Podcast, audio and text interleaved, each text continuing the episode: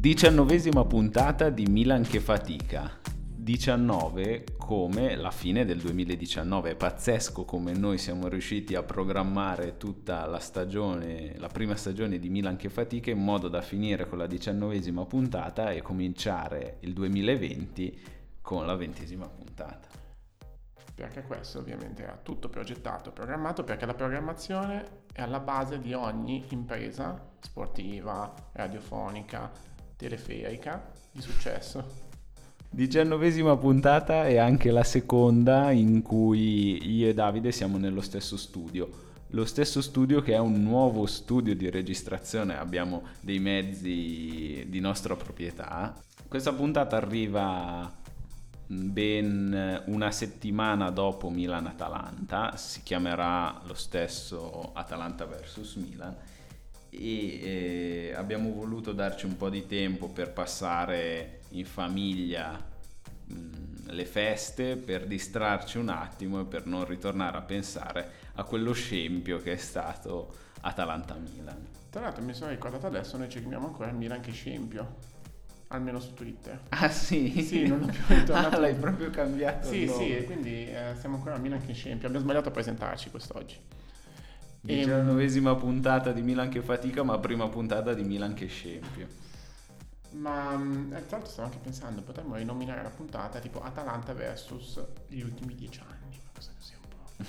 Perché è un po' il, è un bel, è un bel cioè, ha coronato i, i, peggiori dieci anni della storia del Milan. Oggi leggevo che è la prima volta dagli anni 40 in cui non vinciamo neanche un trofeo internazionale in dieci, nel decennio. Minchia. Eh. Ah, dagli anni 40 abbiamo sempre vinto. Almeno un trofeo internazionale nei dieci anni, che sia una Coppa delle Coppe. O... E tra l'altro non, è, non, abbiamo vinto molto neanche a livello nazionale, un campionato e una Supercoppa italiana. Forse sì. due Supercoppe italiane. Possiamo parlare di Atalanta-Milan di solito noi facciamo un'ora di puntata parlando più o meno della partita e invece in questa occasione particolare anche perché è la fine dell'anno abbiamo pensato di parlare magari i primi 5 minuti della partita cui c'è poco o niente da dire e invece eh, utilizzare il resto de, del, nostro, del, tempo a nostra disposizione per parlare di... Insomma qualcosa di bello e non qualcosa che sia Atalanta-Milan insomma. Esatto, quindi non parleremo di Milan, parleremo del nostro anno passato, di quello che abbiamo fatto, di cosa abbiamo letto, cosa abbiamo visto. Una puntata che può aiutare anche noi a disintossicarci a dimenticare subito, eh, cosa che deve fare anche la squadra, quello che è successo eh, domenica, domenica scorsa. Cos'era? Era 22.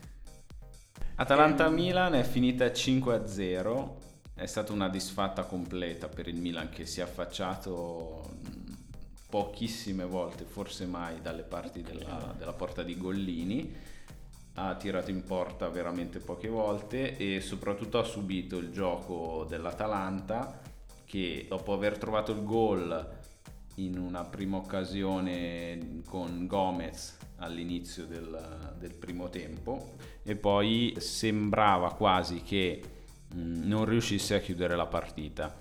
Infatti fino al settantesimo credo il minuto del secondo gol l'Atalanta ha avuto sì occasioni ma eh, non così decisive.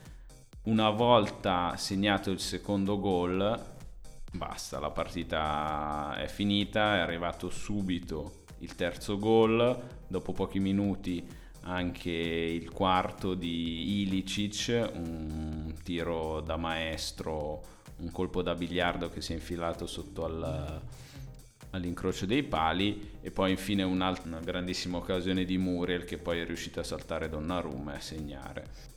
Noi non siamo stati mai pericolosi praticamente.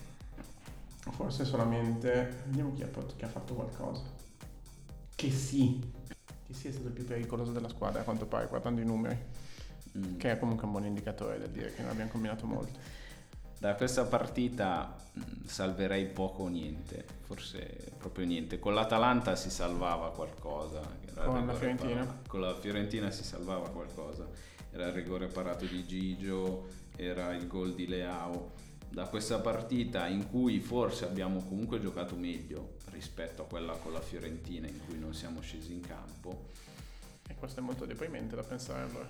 Però non, eh, non, abbiamo, non siamo mai riusciti a contrastare il pressing, eh, la marcatura uomo su uomo dell'Atalanta, non eh, abbiamo mai prodotto nulla.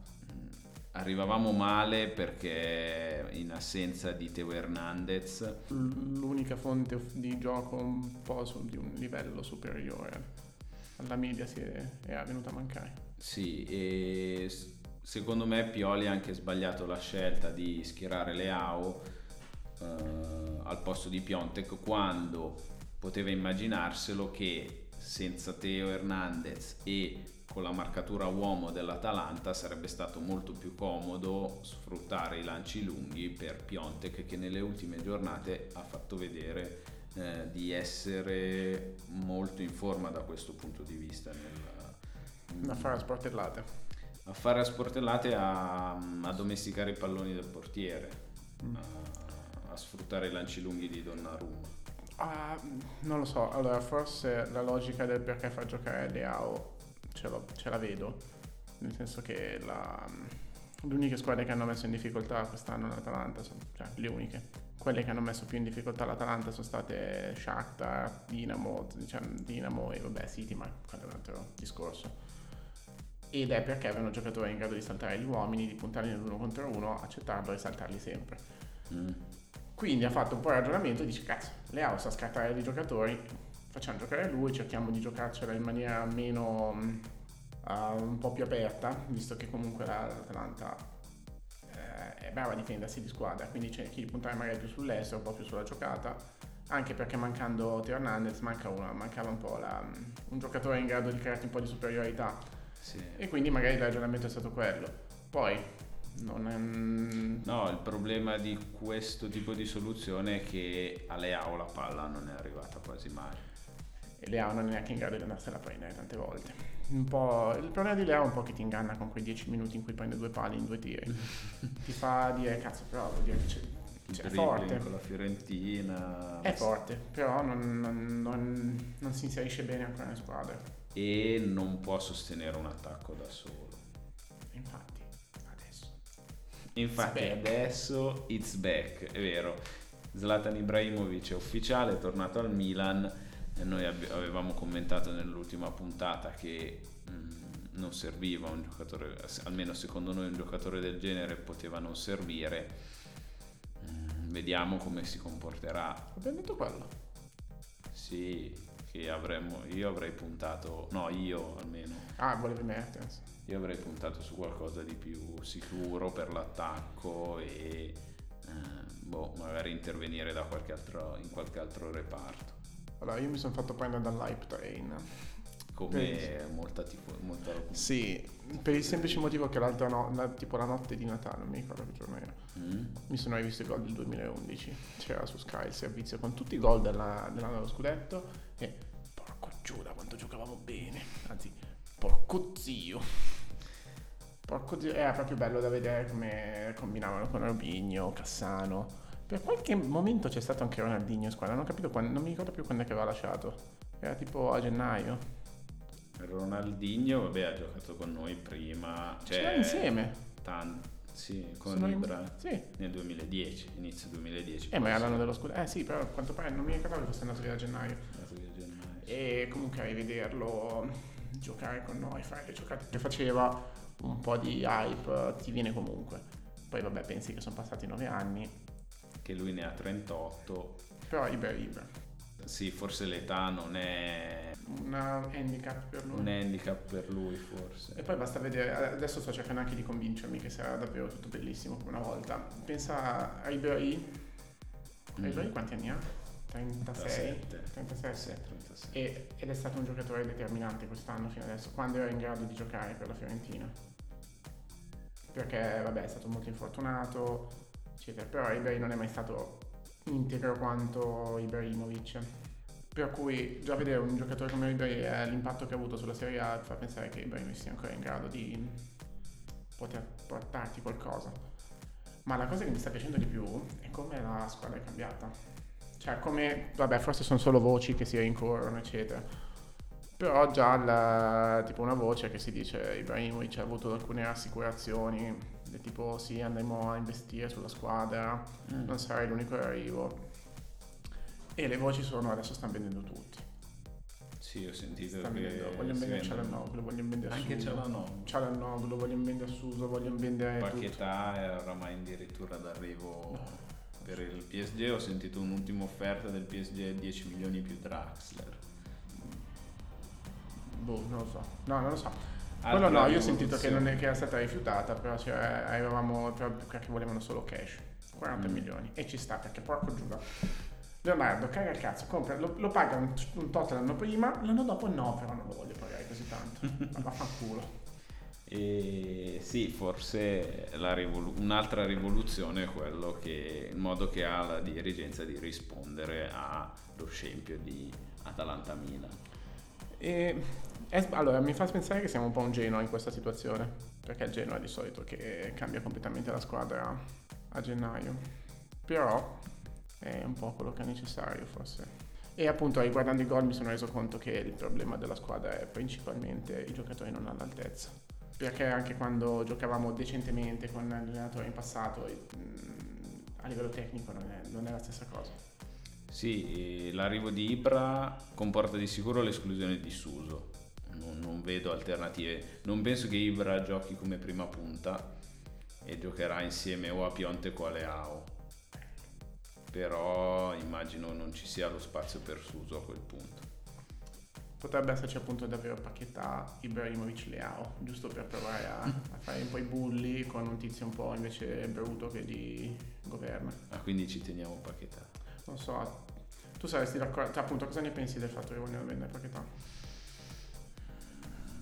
Può essere un segnale forte rispetto al mercato che abbiamo fatto e rispetto a come sta giocando adesso, perché Non ha dimostrato di valere 40 milioni. no, assolutamente. Un'offerta da 40 milioni non, non sarebbe male. Anche perché in questo momento potremmo andare a investire per un giocatore che anche perché non sta giocando Paquetà anche per, per cui e le volte che entra non incide particolarmente per cui vabbè. E niente, però il mercato non è ancora, non è ancora ufficialmente cominciato. E quindi ci- ci l'ultima, for- chiudiamo, chiudiamo il- la parentesi sulla partita con un'immagine, l'unica forse immagine bella, Bella. ne- nella sua bruttezza, cioè le lacrime di Donnarumma eh, che fanno capire quanto comunque Gigio si senta attaccato alla squadra, quanto abbia, sia arrabbiato per come sta andando, per come le cose non girano, perché eh, forse era fin troppo eccessiva la batosta che abbiamo preso dall'Atalanta. Anche se tutto sport al- ha pubblicato la foto delle lacrime di Donnarumma dicendo perché è l'ultima partita al Milan. È già della Juve. Mi voglio sparare tipo ora. Comunque, stavo dicendo, Tutto sport. tutto sport ha detto Holland. Non è andato alla Juve perché è un affare da 125 milioni e la Juve non voleva spenderli perché sono 80 milioni di stipendio, 20 all'Ipsia, 10 all'allenatore, al procuratore, no, 10 al padre, 15 a Raiola, 2 per il viaggio, Ma scusa, quanto uno va- di commissioni a qualcun altro, 12. Cioè, l'unica notizia di mercato che ho seguito in questi giorni, un po' frenetici, in cui ho anche cambiato casa, è che Holland è passato al Borussia Dortmund. Ma quanto ha speso il Borussia Dortmund? Credevo tipo 20-40 No, milioni. 30 per il, gioca- per il cartellino, di cui davvero 10 alla- al padre, 20 alla... mm, perché era parte del... Era tipo il padre era, la parte, era proprietario del cartellino in qualche modo. E 15 di commissioni a Raiola. Questo è vergognoso. Madonna. Però vabbè sì. E in tutto ciò comunque era scritto in piccolo e la gigantiografia era Ronaldo il migliore al mondo perché ha vinto il Dubai Football Player of the Year. Che cazzo di premio non lo so. Però è re del mondo. Un premio del petrol-dollaro. Grandissimo, sì. E comunque credo che con questa notizia... Possiamo chiudere il 2019 e la decade abbandonando in quest'anno il petrolio. Magari nel 2020 non ci sarà più il petrolio. e Esatto. tutti i soldi derivati dal petrolio e gli Emirati Arabi Uniti. È un disastro. Ah, no, non è un disastro. Ci scade il contratto come sponsor Fly Emirates. L'anno prossimo, quindi siamo puliti. Il Milan è sull'orlo della bancarotta. Ah, davvero? È andato via anche Fly Emirates scade l'anno prossimo, non si sa se rinnova, visto che cazzo rinnova il contratto per una squadra che prende 5-0 in casa. No, non eravamo in casa. Ah, a posto. È fatta. Comunque, pensare al Milan non è d'aiuto, perché ci sono pensieri migliori. Vabbè, dai, le cose di cui parlano tutti sono quali sono state le tue serie preferite quest'anno. Così ti spiazzo, perché tu hai pronto di parlare a qualcos'altro. No, ci sta le serie tv. Allora, serie tv di quest'anno, vabbè, non, non starò a parlarti di tutte quelle che ho visto perché... Ah, sì, sì, ne ho in mente una che mi fa mi confonde il cervello perché? È una serie molto bella che è chiaramente contro il sistema eh, di quelle grandi multinazionali che oramai controllano tutto, sfruttano una cosa bella, la fanno diventare cattiva, sfruttano i loro dipendenti, hanno dei proprietari che sono miliardari quando i dipendenti non, non riescono ad arrivare alla fine del mese. Sto parlando di Amazon e della sua serie The Boys. The Boys è una serie tv eh, in cui ci sono i supereroi che però sono sfruttati da una multinazionale. E il fatto che cioè, il- non è difficile da fare questo paragone, credo sia il fumetto originale sia di Neil Gaiman, uno che si presta a questi tipi di metafore, è chiaramente contro le multinazionali, contro Amazon, Google ed è prodotta da Sì, sì. Amazon e quindi io ogni volta che facevo partire la puntata da Amazon Prime usando il Chromecast sulla TV, quindi di Google, per poi vedere una palesissima critica ad Amazon, dicevo ma in che mondo viviamo? No, beh, ma è giù, cioè alla fine ha senso. Se tu vuoi evitare che una critica che ti è rivolta ti, cioè, ti dica qualcosa, basta che la fai tu. Se sei Se tu a criticare qualcosa, n- non critichi te stesso, sembra che stai dicendo qualcosa a qualcun altro. E poi, alla fine, si è parlato tanto quest'anno tipo a boicottare Amazon per- perché Amazon è un po' troppo, è diventato troppo grosso ed è un problema. Ha delle condizioni disumane a volte nei suoi centri, mm, soprattutto quelli nei magazzini, eccetera.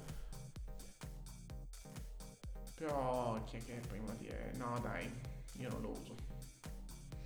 No, mm, secondo me il, una- il modo che si deve utilizzare per contrastare queste- questo tipo di multinazionali o anche questo tipo di comportamenti, se facciamo un discorso generale, non deve essere a partire dal basso, deve essere a livello di leggi nazionali e internazionali. Non ha alcun senso dire non compro il, ehm, lo stendino, l'ultima cosa che ho comprato su Amazon è lo stand di biancheria, non compro lo stand di biancheria Potevi andare al mercato. Sì, e magari non lo trovavo uguale, costava molto di più, faceva schifo. Cazzi tuoi. Secondo me non è, non è fattibile far partire questo tipo di proteste dal basso.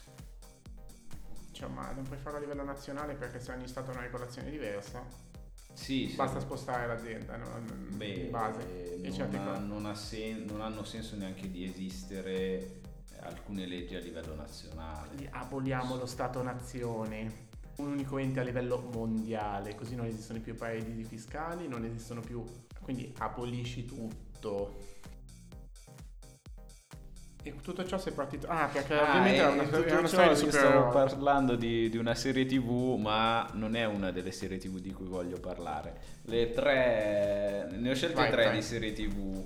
Ne ho preparate tre di quelle che mi hanno colpito, che non sono di quest'anno, ma che io ho, quest'anno. guardato quest'anno. In particolare Rick e Morty, la quarta stagione è appena uscita e io ho guardato solo le prime due puntate, ma sono già quelle meravigliosamente Rick e Morty, meravigliosamente la, la serie tv che negli ultimi anni riesce più a farmi riflettere.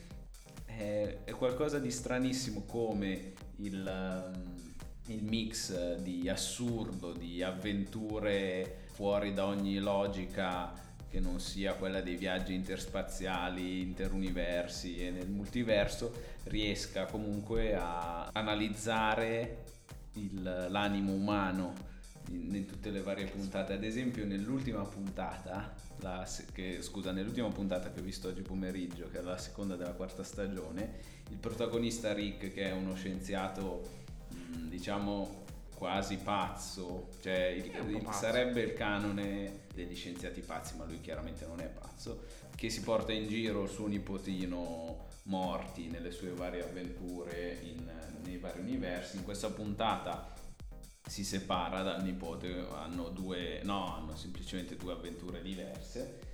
E la sua parte dal fatto che Rick eh, è timido nel fare la cacca, quindi si è creato o trovato un, un pianeta in cui c'è un water all'aperto e lui fa la cacca lì.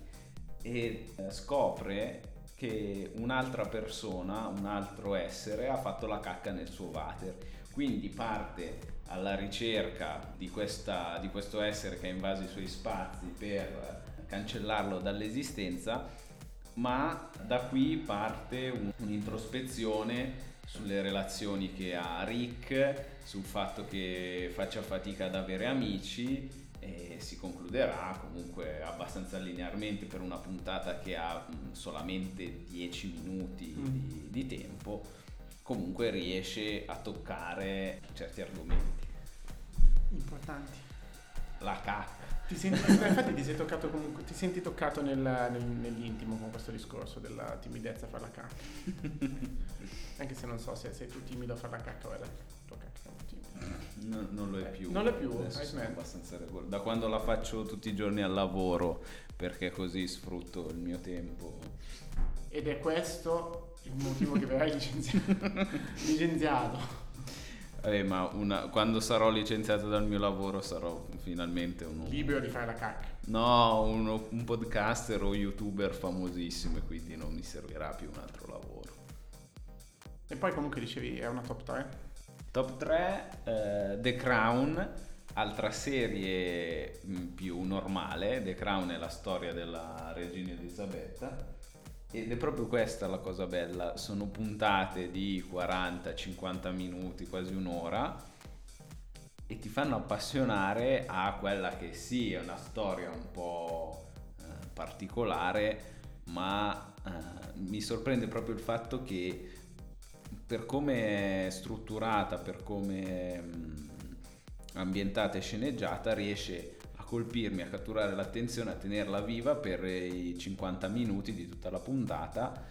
Eh, puntata interpretata da Elisabetta, sinceramente non mi ricordo chi la fa. Claire Fuori. Claire in che, stagione? Tu che stagione visto? La prima stagione. Claire Fuori ancora. E c'è un Matt Smith meraviglioso nel ruolo di Filippo. È un uomo di merda.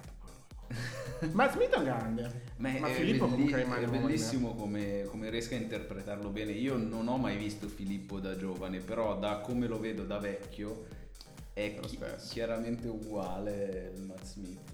È un po' così, in effetti, è un po' lo specchio di come il personaggio deve, deve, come, di, come deve essere reale. Uh, in particolare, vabbè, nella prima stagione ancora ancora, perché nelle prime due c'è ancora lei da giovane, quindi è un po' più sta imparando il mestiere. Io quest'anno ho visto la terza. Mm. Ed è...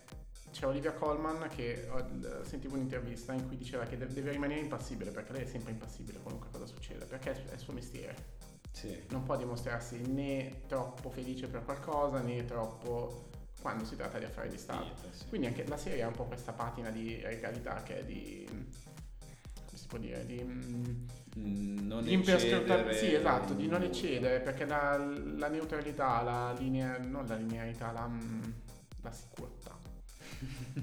Abbiamo visto Mary Poppins l'altro giorno quindi mi è venuto in mente la sicurezza. Comunque la, la, la solidità della, dell'immagine che presenti deve essere quella quindi anche la serie in un certo senso si presenta così è solida con carità non ci sono momenti di picchi di adrenalina è, so, o veramente emozionanti. Sì, sì però... cioè, l'emozione c'è, ma arriva, è, è, molto intima. Mm. E faceva impressione appunto Liga Colman diceva che per, um, ho sentito un'intervista in cui raccontava che per evitare di avere emozioni, di essere sempre imper- imperscrutabile, non suscettibile a nulla, gli hanno messo mentre fa alcune scene in cui non deve sentirsi triste per niente, perché lei è molto, a quanto pare, molto, si sente molto espressiva quando fa le cose, dice cacchio sento una notizia triste e mi viene da fare la faccia triste. È un'attrice. Esattamente. Ha detto che ha un piccolo auricolare nell'orecchio in cui le trasmettono le previsioni tipo del meteo o tipo le forecast finanziari Ah, così lei ascolta quello mentre le dicono, lei non ascolta gli altri attori ma ascolta quello così riesce a rimanere distratta. Esatto. Si distrae, sì, è un po' strano che si deve distrarre da, dalla scena per poter fare la scena. Terza, top 3, siamo arrivati alla terza serie, ah, anche questa non è eh, creata nel 2019, credo sia di un paio d'anni fa, è più un documentario che una serie tv ed è Abstract, serie prodotta da Netflix sul design. In ogni puntata, eh, ogni puntata a sé stante, viene analizzata un, di, una diversa branca del design, ad esempio la tipografia, il, design industriale, il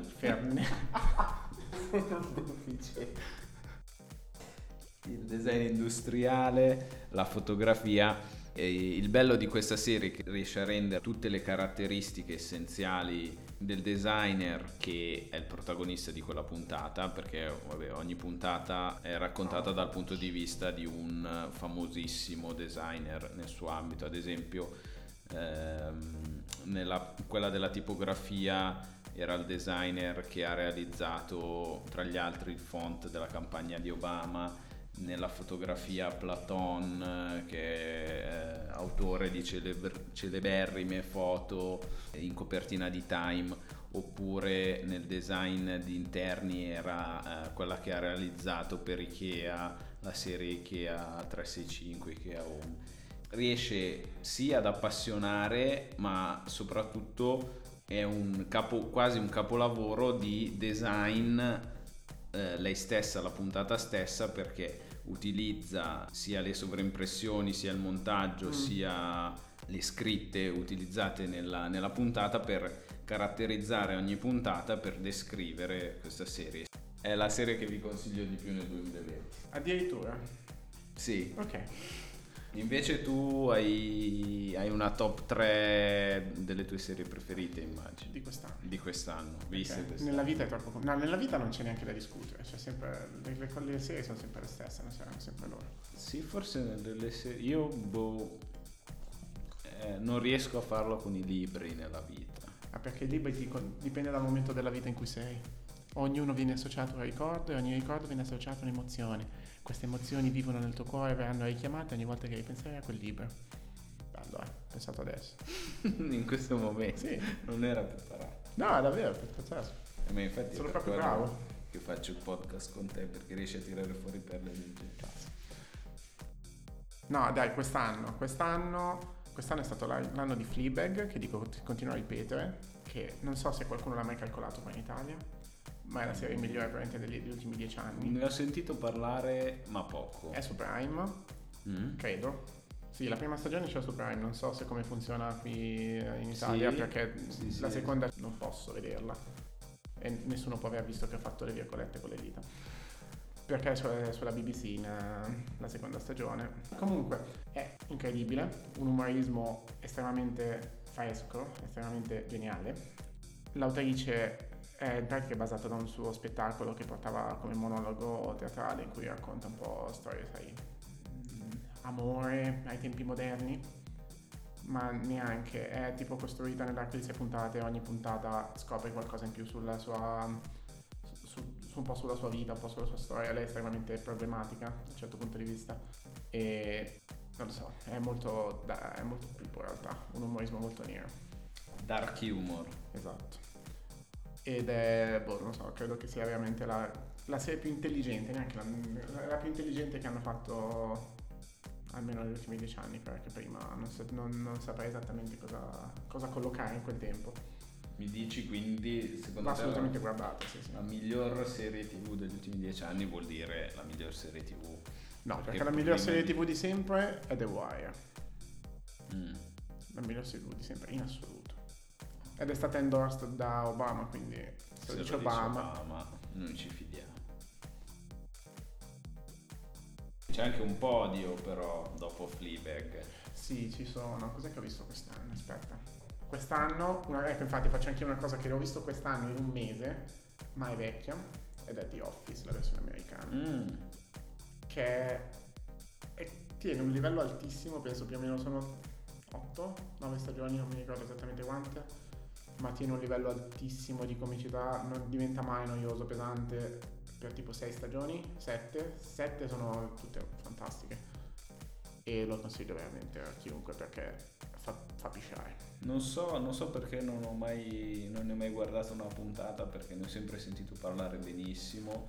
È nato come serie tv inglese. Sì, vero? lo faceva Ricky Gervais nel Regno Unito, con Martin Freeman come protagonista tipo anche. Ah, Mentre poi, però non funzionava anche perché vabbè io non, so, non sopporto da un po' la personalità di Ricky Gervais che è un po', un po' pesante.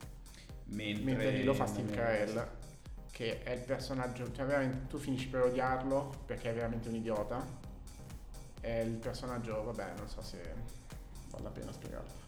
Però in pratica è, il- è un capo di questo ufficio veramente deprimente della- in una cittadina tristissima di provincia ed è la persona, cioè, come puoi immaginare vendono carta. Ah, Quindi non è, la- è l'ambiente più noioso che esista. sì, non c'è niente di innovativo. niente. Esatto, e lui è la persona più ignorante che esista al mondo, tipo eh, tutte le sue battute sono razziste, sono tutte battute sessiste, ma ha fatte a fin cioè lui crede di fare tipo simpatico, eccetera, è, è proprio il capo idiota che tutti più o meno possono um, associarsi, come si può dire. Possono aver conosciuto nella loro vita. Esatto, e comunque c'è anche questo su Prime. Infatti l'ho aggiunto alla mia lista. E visto tipo in un mese, in, maniera un po' morbosa, Otto Tipo, stagioni. sì, tipo 8 puntate al giorno a volte. e cos'altro, cos'altro è stato visto quest'anno? E un'altra serie, quella di questa importante di quest'anno. Cos'altro ho visto di importante quest'anno? Beh, quest'anno c'è stato il trono di spade. Che ha fatto cagare. Però mi, mi sembrava giusto sottolineare. Che ha fatto cagare, sì. No, l'altra serie comunque è, Non so come si chiama in italiano. Mrs. Maisel. Ah, la storia di sì. una... Sempre di Amazon Prime. Sempre su Amazon. Eh cazzo, tutte su Amazon sono. Comunque è la storia di questa ragazza tipo di famiglia molto altolocata Sì, in Bahia sì, newyorkese. Scusa. No, vabbè, ci sta. Tipo molto altolocata newyorkese in Bahia che molla la famiglia, il marito, cioè il marito la tradisce, quindi lei molla lui. E decide di darsi alla stand up negli anni 60. Ah, E quindi Ah. è molto intelligente, molto, molto mm, impacchettato bene. L'autrice è la è l'autore. Non so, dalle, dalle promo, dalle locandine ho sempre pensato che ci fosse qualcosa di magico. Ah no, sembra perché nel- ci sono un po' di stelline, però in realtà no, è tutto molto vero. L'unico difetto è che è un po'... lei vive un po' nella sua bolla, quindi molte volte eh, è tutto... cioè non le può andare bene o male, perché mal che vada torna dalla famiglia, mal che vada c'è Mm. sempre qualcuno a salvare il culo. Però vabbè, eh, nell'ultima stagione un po' sta cambiando sta cosa. Finite top 3 serie, dimmi top 3 libri. Devi dirne 3 e molto rapidamente. Io volevo dirne 5. Non puoi, allora aspetta, non possiamo fare un'analisi perché stiamo parlando tipo un'ora. Ne citerò solo due, cioè No, te ne descrivo Dinne 3 e poi gli altri due Li nomino. Esatto. Il mare dove non si tocca, Fabio Genovesi, è un romanzo di formazione. Infatti la battuta più triste e più vecchia del mondo. Mm. 442 di formazione. Ah. Splendidamente toccante, mi ha ricordato We Are Family di un altro autore italiano, Fabio Bartolomei. Ti dico solo, vabbè, eh, questo bambino vive in una famiglia, credo, toscana, con mamma, papà, nonna e dieci nonni. La particolarità è questa. Come fate per 10 noi? Eh, l'anno della lepre di Arto Pasalina, questo è un po' più datato, Arto Pasalina, la storia di un giornalista che eh, investe una lepre, tornando da Mm. un reportage. Eh, questa cosa gli fa scattare la molla nella sua vita, lui quindi scende dalla macchina, salva la lepre e viaggerà per tutta la Finlandia per un anno con questa lepre che nel frattempo ha aiutato a- a salvarsi viaggi con lui in Finlandia, riesci a, seguire proprio questo viaggio ed è anche bellissimo come lui abbia una manualità pazzesca. C'è Lui una... abbia una manualità, contestualizza la cosa perché ha detto così. No, no, lo so, no, non, non No, vede, è, è bellissimo l'episodio in cui in Finlandia stanno accogliendo una delegazione russa, lui è, o forse americana, lui è entrato nel servizio di guardia boschi di una, della Lapponia, credo, e arriva in questa capanna sciando con gli sci da fondo e ricostruisce il camino e il tetto della capanna e descrive quello che fa, cioè eh, lo, lo fa veramente Come se fosse un manuale, cioè... ed, ed è bello manuale in grado di raccontartelo. ed è bello cioè, immedesimarsi in un, in un uomo che è capace di fare queste cose con semplicità. Questa è una cosa molto millennial, lo sai. Quella del avere il desiderio di saper fare cose concrete. Perché, incastrati nel mondo. perché passiamo la nostra vita al computer. Esatto. Me- io mi sto rendendo conto che in questi giorni faccio cose Torniamo alla top 3 più 2. devo lasciare fuori due libri e eh, scelgo L'assassino del commendatore di Haruki Murakami. Haruki Murakami parti. o Murakami Haruki? Haruki Murakami. In due parti. La prima parte è una descrizione mai noiosa, la, la di- dico così, di una vita noiosa di questo personaggio che abbandona la, la vita con la moglie che non lo soddisfa più, eh, grazie a un amico va a vivere in Tagna in Giappone e dipinge, torna a dipingere quello che vuole dipingere. Nella, vi- nella sua vita, come in buona parte dei racconti di Murakami, accadrà qualcosa di paranormale e soprattutto nella seconda parte si entrerà in questo mondo fatto di eh, spiriti, fatto di introspezioni psicologiche tramite percorsi in eh, altri mondi, eh, ci sarà più rapporto, anche più rapporto tra le persone. Come buona parte dei libri di Murakami, almeno tutti quelli che ho letto, un capolavoro. Gli altri due libri, magico. Sei un po' magico, cioè le cose tu c'hai queste cose per il, il realismo. per il realismo magico. Tra cui recitiamo un giocatore che ti ho dato, scusa, per tornare un attimo al calcio, un giocatore eroico. Ah, cazzo, so cosa regalarti, non so, per il tuo matrimonio, non so cosa ti... Eh, quella è un'occasione per cui posso farti un regalo importante. Molto importante. Sì. sì può essere molto buono. No, vabbè, ti facciamo per il tuo compleanno prossimo ti regalerò la maglia del Norwich di Emiliano Buendia. Così puoi avere scritto Buendia sulla maglia. Bello. Poi è giallo, Sembra proprio colombiano, no? Quindi come se fosse una banana. Gli altri due libri li cito al volo Il miglio verde di Stephen King e Se una notte d'inverno un viaggiatore che è un colpo di genio di Italo Calvino. Prezioso. L'hai letto Le città invisibili? Sì. Ti è piaciuto? No. Beh, un racconto, c'è una serie di racconti Neanche, è un po' No. strano. particolare. Non come Se una notte d'inverno un viaggiatore. Trovato il strano. viaggiatore è matematico. Perché è costruito, sembra fatto in laboratorio come costruzione, come libro. Sì, è... Perché la, la stru- cioè, è, prima, è nata prima la struttura e poi il racconto. Ok. Se, che- non, so, non so come entrarci dentro senza... Cioè, O Perché l'ho detto poi un po' di forse fa. potrebbe anche essere che lui nella vita abbia cominciato a Tutte quelle scrivere alcuni racconti. Eh, ma si chiudono anche a una certa alcuni. La struttura era proprio Sì. A, B, C, D, E, E, D, C. Aspetta che non riesco a fare l'alfabeto al contrario. Hai capito? Cioè fa un po', è un po' Sì. piramidale a a specchio. Quindi come dire, sape- cioè, sapeva già dove sare- mh, come incastra- incastrare tutto. Sì, poi la conclusione è geniale. Vabbè, non- non- se volete intraprendere una, una lettura particolare, neanche complicata, però dovete stare molto attenti a quello che leggete. Magari non da leggere ecco, a letto prima di addormentarsi. Bisog- dovete dedicargli un po' di tempo. Era così impegnativo, non me lo ricordo così impegnativo. Beh, però non devi starci dietro a tutta la trama. Devi prendere appunti. Parliamo invece dei tuoi libri. Quest'anno ho un po' un problema, che non andando più, cioè non, prendendo non ho preso il treno per 5 mesi. Ti sei andato in Sono andato in bici? bici a lavoro. Quindi Leggo molto meno. Dovresti provare gli audiolibri. Ho avuto No, delle- perché ascolti podcast. una serie di discussioni su Reddit. con- Io ti dicevo che non, cioè, non riesco a concepire gli audiolibri. Mm, Credo siano una roba completamente diversa dalla lettura di un.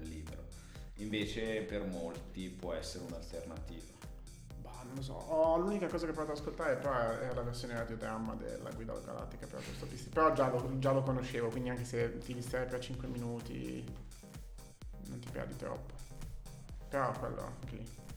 Tutti quanti leggere la guida galattica per autostoppisti. Vai, tre libri. Tre libri. No, quelli di quest'anno so- ho letto, la- ho, ho iniziato perché poi è infinito la serie di Dune, Mm. che è di fant- fantascienza. Ah, ho letto anch'io il primo, mi sono fermato. Ho letto il primo quest'anno, il secondo sto leggendo adesso il terzo.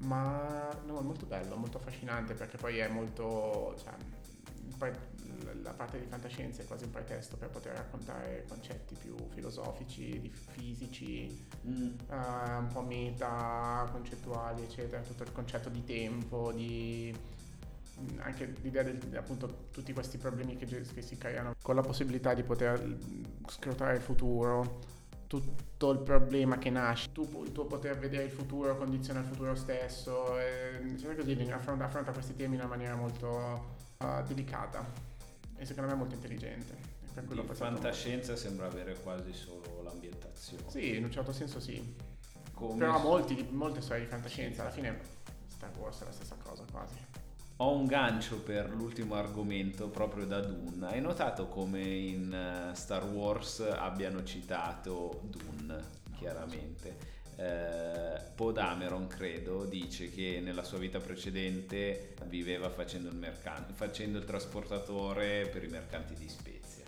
ah è vero l'ho notato l'ho notato e ci avevo pensato è vero. Però è, è curioso, sarebbe affascinante pensare che sono nello stesso. Non nello stesso mondo, ma no, perché poi vabbè funziona completamente diverso tutto quanto. Però quello era Però un chiara bel tocco. Sì, è vero. Star Eh, Wars. Star Wars, come l'abbiamo conosciuto noi, la saga di, di Skywalker è finita. Allora, Finalmente. spoiler sì o spoiler no? Eh, spoiler sì, andate a vedervi Star Wars. Star Wars e Eh, va, va- va visto secondo te? Sì, è un bel film, cioè godibile. sì, Bello da vedersi, Eh. belli gli effetti speciali, le scene, tutto. è un bel film. Vabbè, non, non credo di dover convincere qualche Fan. fan. come me o come Davide di andare a vedere un film di Star Wars eh, perché è molto di più che un film, lo sappiamo, eh. Eh, ci accompagna da 42 anni per i fortunati che erano vivi eh, nel 77 e a me in particolare accompagna da 23 anni, il primo l'ho visto che avevo 5 anni ed è molto, è, è molto più che un film. È stato un bel film, forse non è stato un bello Star Wars, si è conclusa così una trilogia sequel che aveva poco da dire. Mm, Aveva, no, non- potenziale, aveva molto da dire, ma ha, bene. ha detto poco. stati un po' di problemi di coerenza con quello che con lo sviluppo della cosa. Non si sa perché non hanno fatto sviluppare tutto la stessa persona. Sì, Non hanno scritto una sceneggiatura prima per tutte e tre, per cui il risultato è un po' sconnesso, un po'. Eh, sembrava che la figura di Kathleen Kennedy che eh, doveva gestire tutto quanto l'apparato Star Wars all'interno di Disney dopo averla acquistata potesse dare una linea eh, definitiva, decisa, deci- decisiva appunto a questi tre film, ma eh, si era anche parlato che potessero dirigerli tre diversi registi con la direzione, la supervisione di J.J. Abrams, ma alla fine abbiamo avuto due film collegati che sono il 7 e il 9 mh, diretti entrambi da J.J. Abrams e un film quasi a sé stante che utilizza gli stessi personaggi racconta più o meno una storia collegata, mh, neanche da buttare via forse, ma che non ha, non ha senso di esistere all'interno di questa Cioè, trilogia. l'unica cosa che rimane da, da- che ti porti dietro da quel film è. Non, non succede nient'altro di determinante per la, per la storia. No, perché poi and- and- col 9 ha cancellato tutto quasi. Sì, tutto. non, non c'è niente che rimane da un altro. E- Comunque, fammi dire il mio rant più grande, mi sa. Che cazzata che lei prende il nome Skywalker alla fine. Cioè, No, è No. quello- no, perché doveva accettare chi era in un certo senso. Beh, ma quello, l'ultima È scena... fanservice. Sì, come può essere fan... Cioè... Vuoi chiudere Skywalker? Chiudi Skywalker. eh, ma quello... Cioè, era veramente emozionante quella scena lì in cui lei tornava su Tatooine con i due soli. No, quello... Non lo so, un po' non mi ha. Un po' ci sono arrivato dalla scena prima in cui tutti festeggiavano e hanno dovuto inserire tipo il bacio lesbico perché siamo a favore dei diritti, cioè due donne si baciano. Uh! Eh, eh. Lando che incontra un'altra tizia nera nell'universo. Uh, potrei essere tuo padre. No? Sì. Dai, che puttana. Beh, quello sì. Ah, vedi, una cosa così io stavo per mettermi a ridere quasi cioè, per queste due cose. E Però- poi gli metti una scena così. Ok. Un pochino mi aspettavo. Ah, cos'è che mi aspetta? No, io mi aspettavo qualcosa. Ah, sì, che lei comunque o seppellisse le spade. Sì, no, se- seppelliva la spada e ne faceva una in cui non era né Jedi né niente. Cioè, ci stava che Beh, finisse Jedi. fatto, Era quello che speravamo dal primo film. ha fatto la sua, sua spada, quindi ha completato la- l'apprendistato da Jedi. Eh, il, il grande peso, il grande problema di, questo, di questi tre film è che si portano dietro e gestiscono male tutti i personaggi della trilogia originale che avevano completato, avevano chiuso la loro storia. Non aveva senso impiegare per tutto quel tempo Han Solo, Leia, Luke Skywalker, Lando Carlisian, Chewbacca, vabbè, Chewbacca non parla, quindi ci sta. Chewbacca e i droidi ah, hanno un senso, ma gli altri personaggi non Non lo so, alla fine che cattivo sia Palpatine ci sta. Per me rimane Palpatine. Beh, perché alla fine rimane lui il vero protagonista di tutto. il È l'unico che rimane sempre. Di tutti e nove i film, sì. E bastava metterlo con un po' più di senso. Sì, però introdurlo nel 9. Non così come è stato introdotto, bastava introdurlo all'inizio un po' nel settimo, far capire che c'era dietro lui nell'ottavo, non mettersi un cazzo di tizio a caso. Ah sì, l'ho creato io. Ehm, quindi ci poteva anche stare. Sì, alcuni, alcune cose sono state un po' tirate. Lei poteva anche andarsene prima. Cioè, mi dispiace perché poi, vabbè, ci sta e tutto. Sì, poi eh, Poi da la vita reale si è incrociata con questi film. Dipende Però- come tutto è stato gestito. Cioè, il problema è stato l'otto che non... Ah, il 7 aveva avuto mm, questo peccato di non aver definito una storia diversa da quella del- della trilogia, ma mm, gliela si poteva perdonare se gli ultimi due film sarebbero stati veramente Il problema, come abbiamo detto all'inizio della puntata, che c'è mancata programmazione. come, come col Milan negli ultimi dieci anni. Hai visto, è tutto un cerchio. Quindi la soluzione è che faranno Star Wars 10, In cui torna. Ibrahimovic. Guarda che eh, Ibrahimovic lo vedo bene incappucciato, gli occhi rossi, bello. Buoni propositi per l'anno nuovo? Vabbè, intanto partire con la ventesima puntata e arrivare alla... facciamo i calcoli. No, la centesima non può arrivare l'anno prossimo. Però potremmo arrivare a 100.000 ascoltatori, no? No, aspetta, non ha senso. Vabbè, quindi è stato, è stato un bell'anno, non per il Milan. Non sono stati bei dieci anni per il Milan. No, Sono stati... Mi scelto l'anno peggiore in cui parlare di Milan. La decade è anche peggiore. Quindi... Potevo sfiga. Ci auguriamo almeno un trofeo internazionale nella prossima decade. Ma non mi Sarebbe, ma... Sì, è bello come proprio sul finire dell'anno, sulla conclusione dell'anno, il Milan sembra cambiare ancora strategia. Se volete però un punto fisso nella vostra vita, voi continuate a seguire Milan che fatica. Perché non andiamo da nessuna parte. Rimaniamo qua, a parte Davide che va a Londra. Io Buonanotte, buon anno a tutti. dire, buon anno.